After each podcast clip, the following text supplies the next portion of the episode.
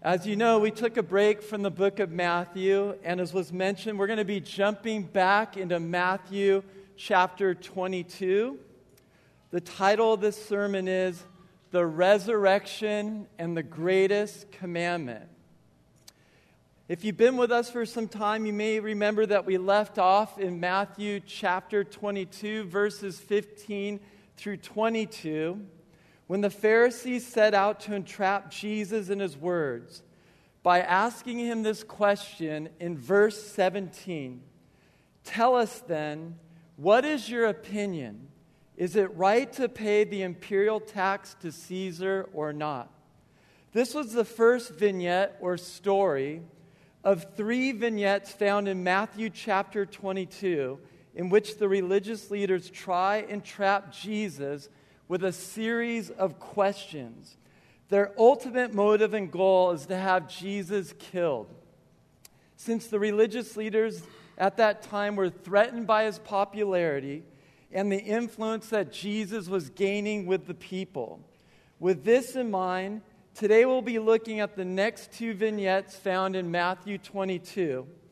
The first vignette is in verses 23 through 33 on marriage and the resurrection. The second vignette is found in verses 34 through 40 on the greatest commandment. Let's read now our first vignette in Matthew 22, starting in verse 23, and it'll be up there on the screen. That says, That same day, the Sadducees, who say there is no resurrection, came to him with a question. Teacher, they said, Moses told us that if a man dies without having children, his brother must marry the widow and raise up offspring for him. Now there was seven brothers among us. The first one married and died, and since he had no children, he left his wife to his brother. The same thing happened to the second and third brother, right on down to the seventh. Finally, the woman died. Now then, at the resurrection, whose wife will she be of the seven, since all of them were married to her? Jesus replied, You are in error because you do not know the scriptures or the power of God. At the resurrection, people will neither marry nor be given in marriage. They will be like the angels in heaven. But about the resurrection of the dead, have you not read what God said to you? I am the God of Abraham, the God of Isaac, and the God of Jacob. He is not the God of the dead, but of the living. When the crowds heard this, they are astonished at his teaching. This is God's word. Would you join me in prayer? Father God in heaven, we just humble ourselves. We quiet ourselves before your holy word this morning. We, as God's people, not only want to hear what the Spirit of the living God says to us, but more importantly, as the Spirit of God speaks, we, as your people, want to respond to the Word of God. We want to be a people who respond joyfully to the Word of God as we hear this morning. And I ask this morning and confess before my brothers and sisters that I need your help. I recognize, as you said, Jesus, apart from you, I can do nothing. So, God, give me the grace to speak forth these words, your very words, that they would give you glory. In Jesus' name, amen. So, in this first vignette, we need to keep in mind that it's just later in the day after Jesus put to silence the disciples of the Pharisees that now some Sadducees attempted to succeed where the others had failed. The antagonists now move from a question about politics back in verse 17 to a question about Scripture, theology, here in verse 23 as it says, That same day, the Sadducees, who say there is no resurrection, came to him with a question. But first, we need a little background information. Who are the Sadducees? The Sadducees were the other religious were the other leading religious party in Israel of that day. The Sadducees and Pharisees were generally speaking the religious le- leaders of Israel during the time of Jesus. And it was basically a two system party in Israel, even as it is in America today. Just as we have the Democrats and the Republicans, they had the Pharisees and the Sadducees, and they made, some, they made up something called the, the Sanhedrin, which were 70 ruling elders. The Sanhedrin was a ruling body of elders in Israel that governed, oversaw, and directed the re- religious and the social life of Israel. So the Pharisees, in a sense, have tapped out after Jesus sets them straight about taxes. And now the Sadducees step in and they have this question about life after death, about the resurrection. The Sadducees did not believe in life after death. Although they claimed to believe in Scripture, their interpretations were so spiritualized that all significant meaning was lost. They are thoroughly liberal and materialistic, not believing in angels, the resurrection of the dead, the afterlife, or anything else supernatural. When it came to the resurrection of the dead, they had this interesting theological position. They did not believe in life after death, as I mentioned. They believed that this life was all that there was. They had a sincere desire in this lifetime to glorify God, but did not believe in the resurrection of the dead to eternal life. This is why they asked this question concerning Scripture to trap Jesus in verse 24. Teacher, they said, Moses, Moses told us that if a man dies without having children, his brother must marry the widow and raise up offspring for him. And then they ask, Whose wife will she be in the resurrection? The Sadducees go on to propose a far fetched scenario about the seven brothers in verse 25, with all seven brothers and eventually everyone, including the woman, dying. So it's not difficult to imagine the glint in their eyes and the smirks on their faces, on the faces of the Sadducees, as they looked at Jesus and proposed their supposedly unanswerable question here in verse 28. Now then, at the resurrection, whose wife will she be of the seven, since all of them were married to her? So basically, they're saying, if all eight would appear in the resurrection exactly in the condition and the circumstances in which they had died, as the Pharisees and presumably Jesus mentioned, how could their marriage relationships possibly be reconciled? Good question.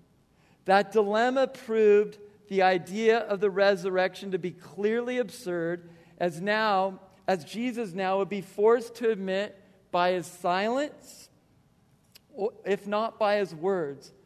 Yet we see in verses 29 through 32 how Jesus responds to the Sadducees' proposed question.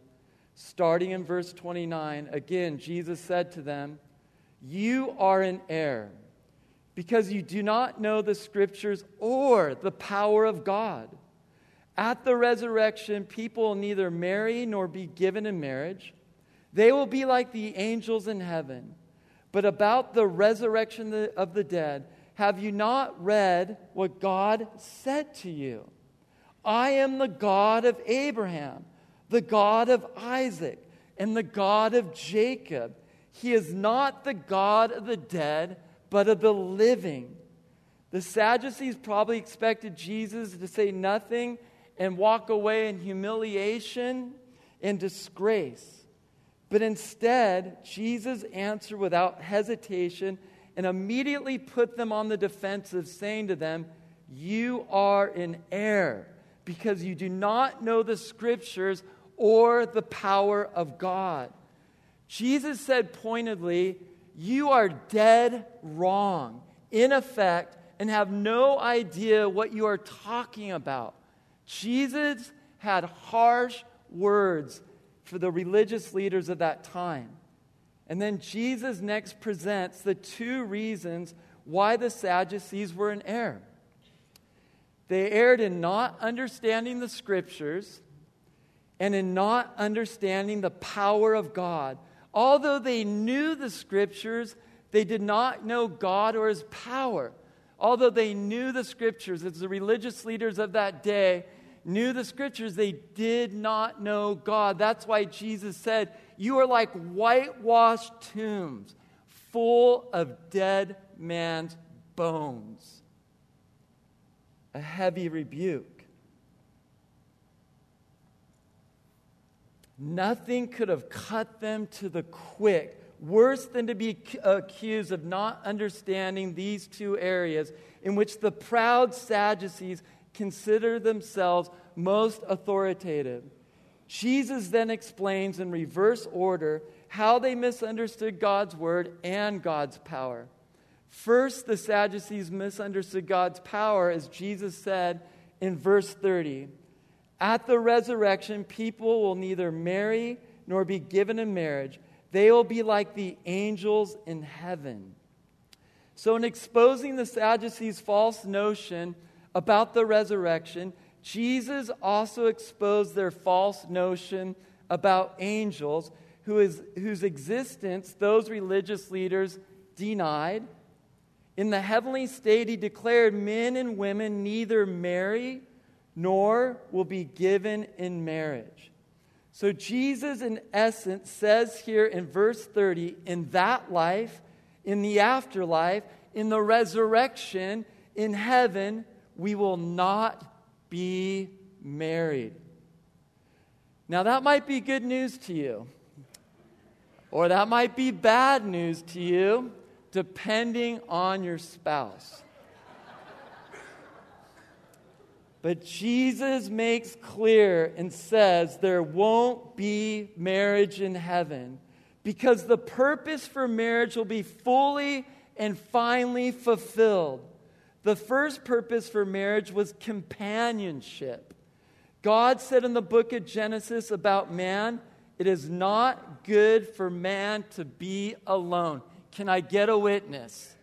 Amen. I, amen. And so he made woman. Can someone say, Thank you, Jesus? Thank you, Jesus. And so he brought the two together and made them one for companionship and for relationship. Although God created marriage for companionship and for relationship, all this will be fulfilled fully in our relationship with Christ. Companionship and relationship will no longer be an issue.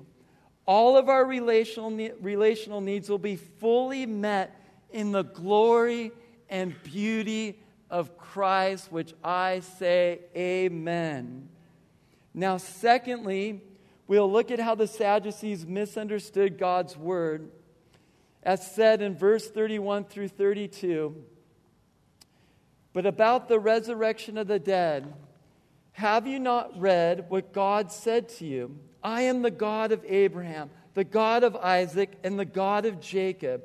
He is not the God of the dead, but of the living. Knowing that the Sadducees would not be convinced regarding the resurrection from any part of Scripture but the Pentateuch, Jesus reminded them of a statement spoken by God that is recorded numerous of times in the book of Exodus as when God spoke to Moses when he appeared to him in the burning bush in Exodus chapter 3 and said again, I am the God of Abraham and the God of Isaac and the God of Jacob. Which what Jesus wants to draw our attention to is the fact when God said that, he spoke it in the present tense. Jesus is carefully teasing out truth from Scripture here. God said in the present tense, God didn't say, Ah, Moses, do you want to know who I am? I was the God of Abraham, but then he died. I was the God of Isaac, but he's dead. I was the God of Jacob, but now they are all dead. So now I will be your God. Jesus quotes God saying, I am the God of your father, the God of Abraham, the God of Isaac, and the God of Jacob. He is basically saying, These are the righteous, resurrect, resurrected of my love, or in God's love. Then Jesus continues and says, He is not the God of the dead, but of the living. So the present tense is very important. And he says to them, This is what God said to you. And he wants them to hear it for themselves. That God was identifying himself to Moses in the burning bush as the God of the living. So again, Jesus destroys their whole argument right here and probably that was their stock argument that they gave to people when they were teaching why there was no resurrection from the dead. So, for the second time in this chapter, Jesus does not get trapped by their questioning, but instead makes them look foolish to their own demise. So, what's the takeaway from this first vignette? There's two things, two takeaways that I hope we get this morning. I hope that we receive. First, when it comes to the resurrection.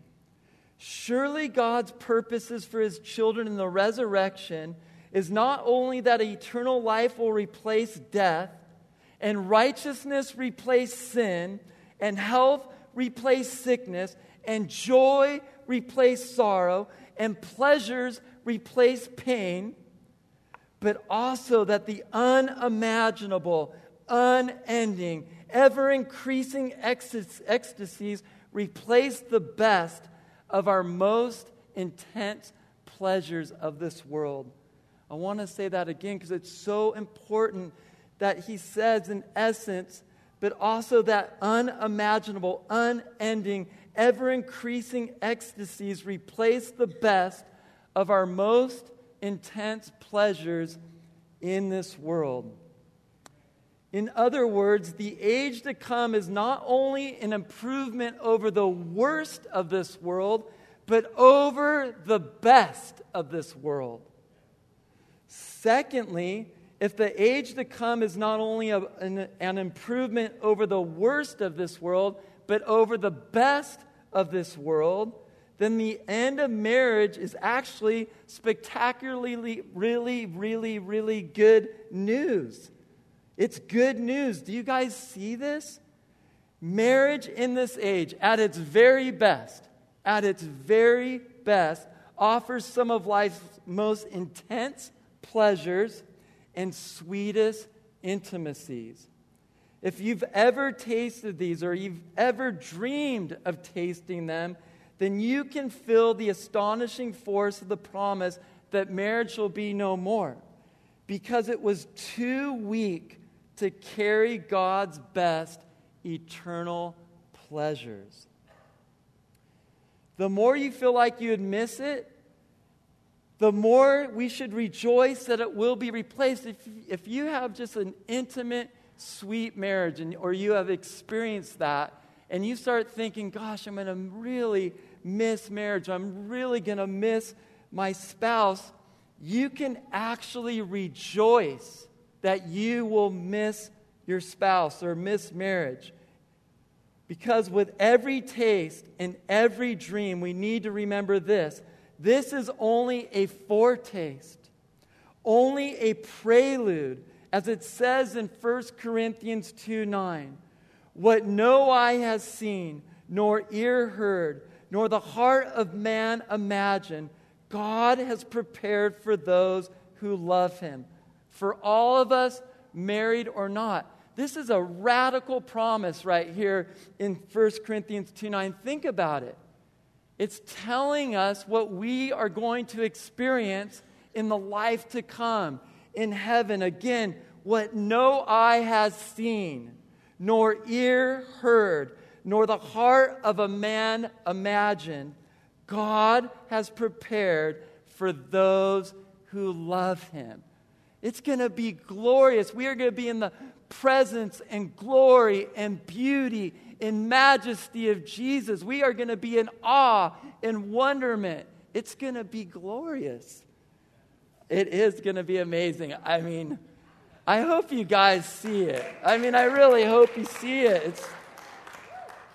So now, transi- transitioning into the next vignette, the tag team continues from the Sadducees now back to the Pharisees to try again to trap Jesus. And what's totally classic to me is they still haven't learned yet.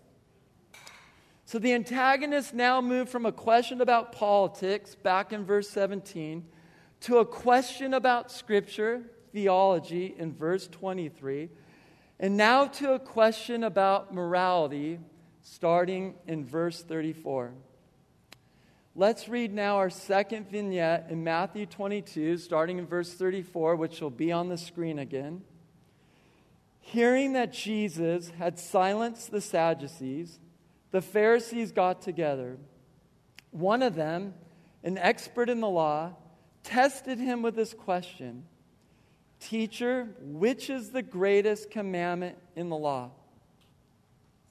Jesus replied, Love the Lord your God with all your heart, with all your soul, and with all your mind. This is the, it, this is the first and greatest commandment. And the second is like it love your neighbor as yourself. All the law and the prophets hang on these two commandments. So, in rep- response to the third in a series of three questions posed by his adversaries for the purpose, again, for the purpose of discrediting Jesus and entrapping him, Jesus declared that agape love is the supreme divine requirement for men, both in regard to himself and, regard, and in regard to other men. When Jesus answered the absurd question about the seven brothers, showing that even Moses taught about the resurrection, it says in verse 34 that Jesus had silenced, he had silenced the Sadducees. The Greek verb literally means to muzzle, to forcefully restrict the opening of the mouth. The Sadducees were rendered utterly speechless. Now, that would have been something to see, just them utterly speechless, like a muzzle over their mouths.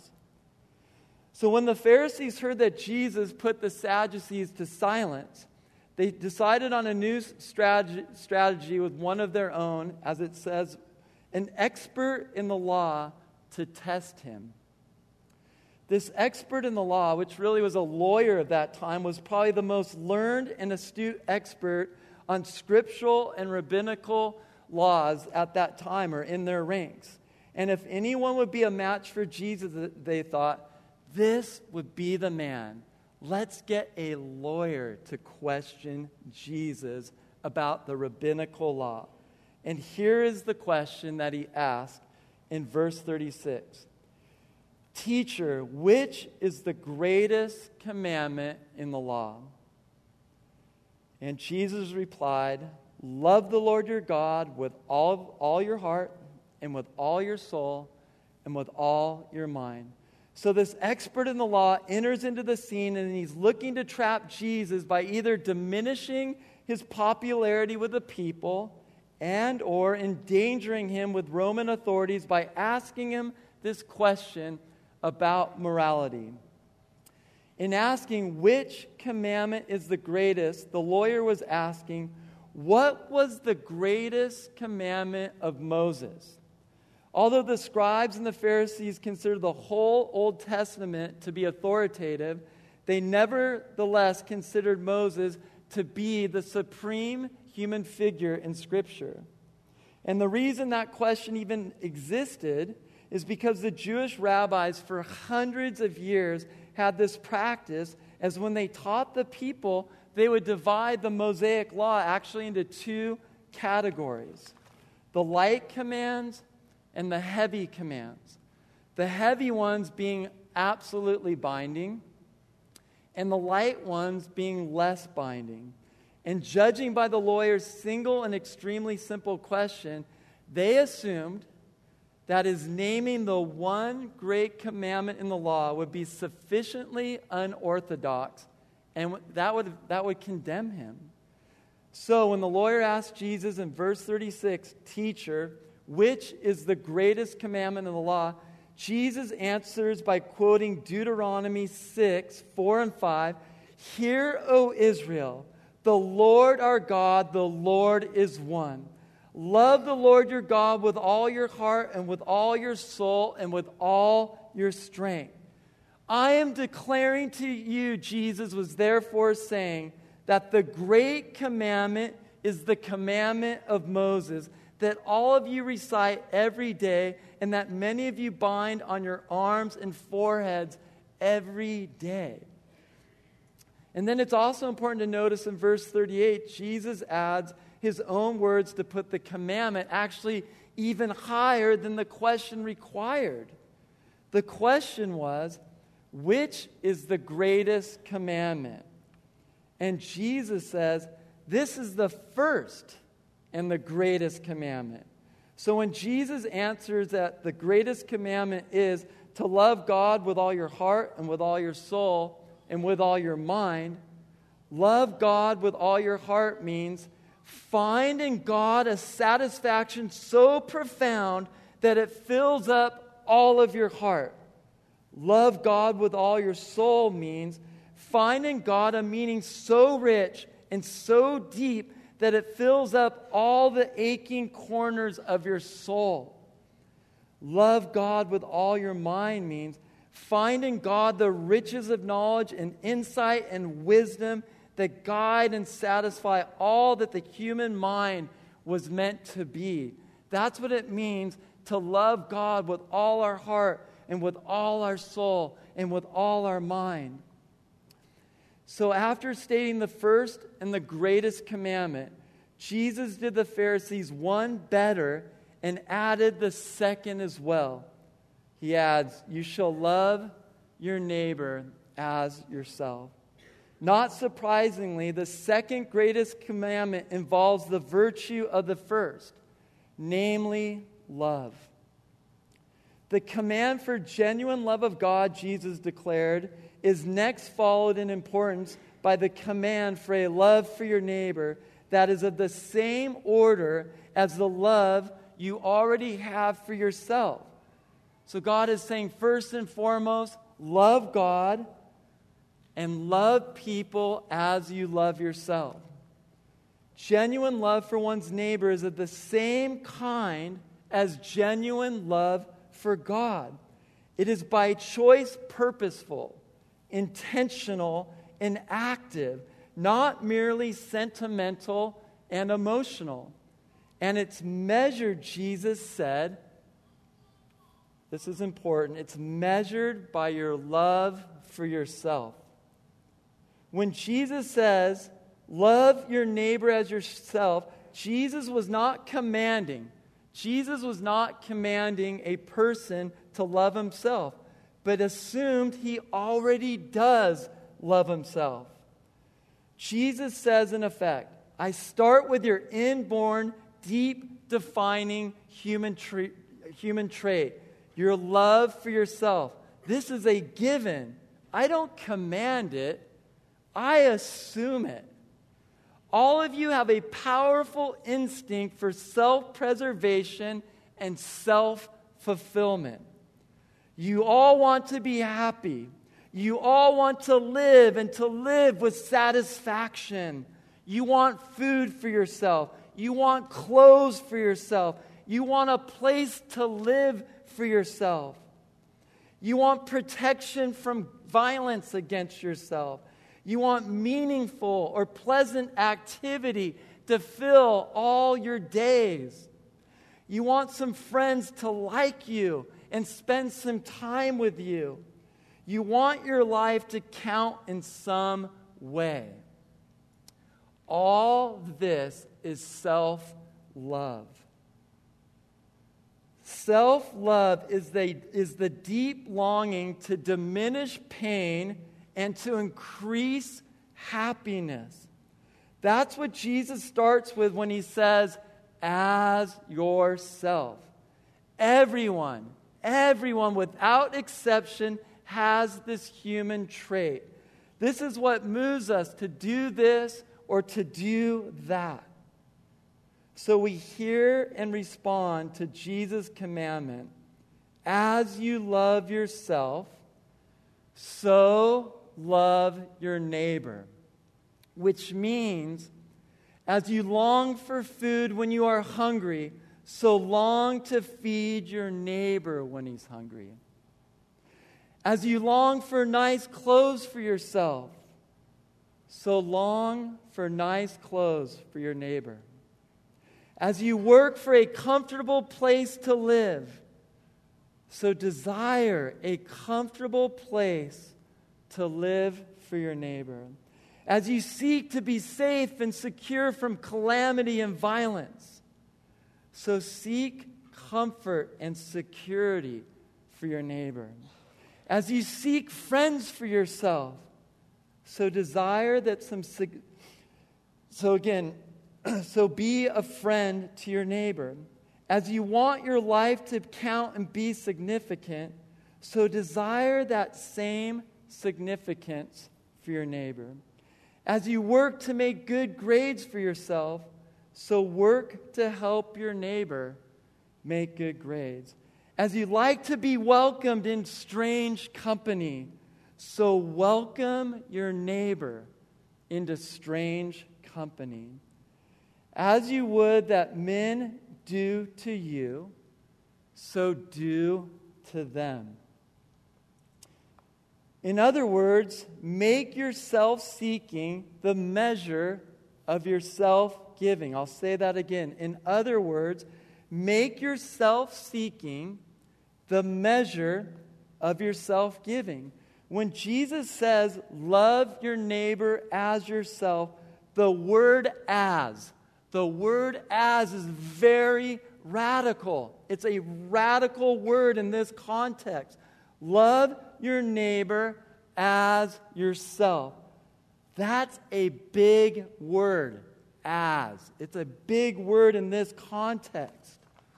In saying all this and realizing how radical this commandment is, love your neighbor as yourself we must realize that this, exactly this, is why the first commandment is the first commandment.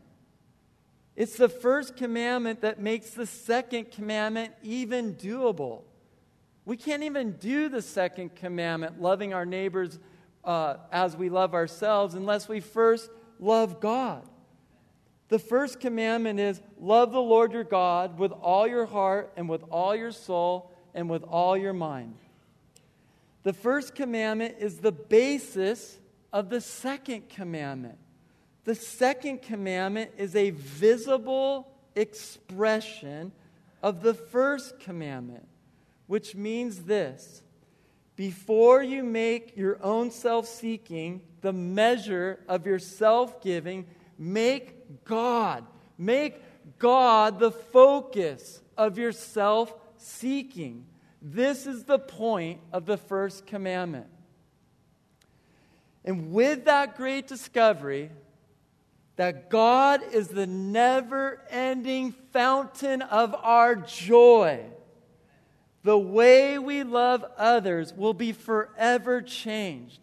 Once we again realize that God is the never ending fountain of our joy, of our peace, of everything. That way, we will, that, that, in that way, we'll, uh, loving others will forever be changed. So, now finishing up, the dual command to love God and to love people is actually summed up in verse 40, in which Jesus says, All the law and the prophets hang on these two commandments. So, everything else in the Old Testament that God required of believers in some sense, depends, it hung on these two commandments the commandment to love God and the commandment to love our neighbor. And this is an amazing statement if we really think about it, if we ponder, if we meditate on the statement. We have the authority of the Son of God here telling us something utterly mind blowing about the origin and design of the entire plan of the Word of God. Meaning, they are also the two commandments on which everything else in the Bible depends. That's a radical, mind blowing uh, truth about these two commandments. Loving others is the outward manifestation, the visible expression, the practical demonstration, and therefore the fulfillment of what the Old Testament is all about. And then throughout the rest of Scripture in the New Testament. So there is a sense in which the second commandment, to love your neighbor, is the visible goal of the whole Word of God. It's not as though loving God is not here or that loving God is less important. Rather, loving God is made visible and manifest and full in our visibly, practically, sacrificially loving of others. Simply said, Love for God comes to visible manifestation when we love others. Or you could say, our love for God is fulfilled when we love others. I think that is why the second commandment actually stands by itself when the New Testament says in Romans 13 8 that love fulfills the law. So, God's word for this morning is that we take with tremendous seriousness this season how we love God and how we love others. That our first and primary focus would be to passionately pursue being happy in God and God alone, as Dom taught last Sunday. If you didn't hear that message, I would encourage you to listen to it because our first and primary focus would be to be passionately, to passionately pursue being happy in God and God alone. And then to love people everywhere we find them, the way we love ourselves. Show them, give them through every practical means available what you have found for yourself in God. Give to others what you yourself have found in God. That we, as God's people, in light of the resurrection, in light that we have been redeemed, in light that we have been brought out of darkness and we've been brought into his glorious light, in light that we are saved, that our names are written in the Lamb's book of life, in light that the same power that rose Christ from the dead lives in us, in light of the resurrection, that we as God's people would walk in love in 2018, as it says in Ephesians 5 2. Walk in love, as Christ loved us and gave himself up for us, a fragrant offering and sacrifice to God. For Jesus Love meant nails through his hands and feet and a spear through his side. Love meant climbing onto a cross and offering himself up as a sacrifice to you and I. Love meant inconvenience and sorrow and excruciating pain. This is the love that breathed life into our dead lungs. The love that is broader, longer, higher, and deeper than the galaxies. The love that is washing every stain of sin from our souls. The love that commands us to imitate. Even if our strongest love as human beings is but a whisper, compared to his symphony of love. Therefore, walk in love. Go low to lift others up. Spend your time with the lonely. Bend your body to bear burdens. Ransack your imagination to meet needs. Give your presence to the grieving. Fix your attention on the forgotten. I want to pause and highlight something that I believe is the word of the Lord for us this morning. Give your presence to the grieving. In light of everything our city and our county has experienced this past month, in light of those that are grieving due to the, their losses because of the fire, and most recently, the mudslides in Montecito. As of yesterday, 19 people deceased, five still missing.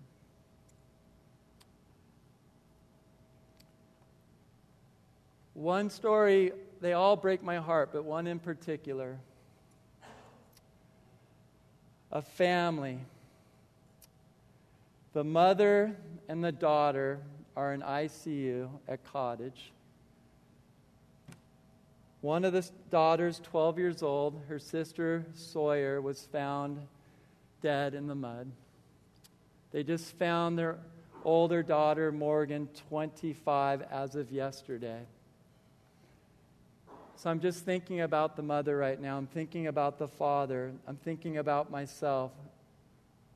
If I lost a 12 year old daughter and I lost my 25 year old daughter, and my wife and my other 12 year old twin daughter is in ICU right now. I would be completely undone. We would be completely undone. We would be completely broken. And if we weren't believers, which I don't know about this family, we would be completely hopeless. So I believe the word of God this, this morning is give your presence to the grieving. There are people grieving in our county, in our community. There's some in our midst that have lost, they have lost their homes, they're grieving. And then there's people, more importantly and more tragically, have lost loved ones.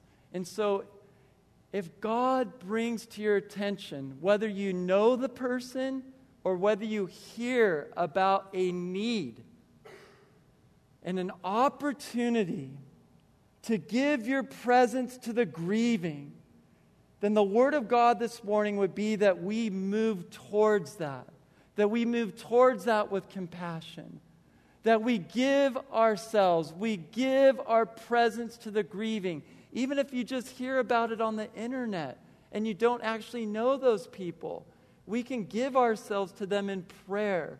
We can give them ourselves to them if we realize, wow, there's a need I can meet. I don't know them, but I can meet that need. So, if there's anything that's a takeaway that I believe is the Word of God this morning, is that because of the resurrection, because we have been redeemed, because our names are written in the Lamb's book of life because of his grace and his grace alone. And because we will be resurrected on that last day, and we have the resurrection power of God living in us, we can give ourselves to the presence of the grieving. So, such love will cost us. It will cost us, of course because we're going to have to relinquish handfuls of time and comfort and convenience if we are going to give ourselves to the grieving, if we are going to give ourselves to the lonely, if we are going to bear the burdens of others. It's going to cost us our time, our comfort, and it's going to be an inconvenience. But in the end, But in the end, Jesus knows how to repay everything you lose on the path of love, as it says in Ephesians 6 8. Whatever good anyone does, this he'll receive back from the Lord. That's the promise this morning. So go low in love. Go low in love in 2018. And Christ Himself will lift you up. Walk in love this year. Would you join me in prayer? Father God in heaven, that is the cry of my heart, and I believe that is your word for me and for your people, for your sons and daughters, that we would walk in love today and throughout 2018 and throughout our lives. Because of the resurrection, you have called us to first and foremost love you with all our heart, with all our soul, with all our strength, and with all our mind. And then you call us to love our neighbors as we love ourselves.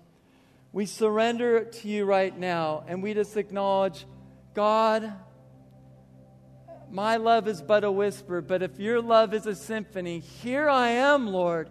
Send me, use me, help me to respond to those that are in need. And so, God, we just ask for your grace, we ask for your help. We ask that you would just awaken us to your love this morning and awaken us to the needs around us. In Jesus' name, amen.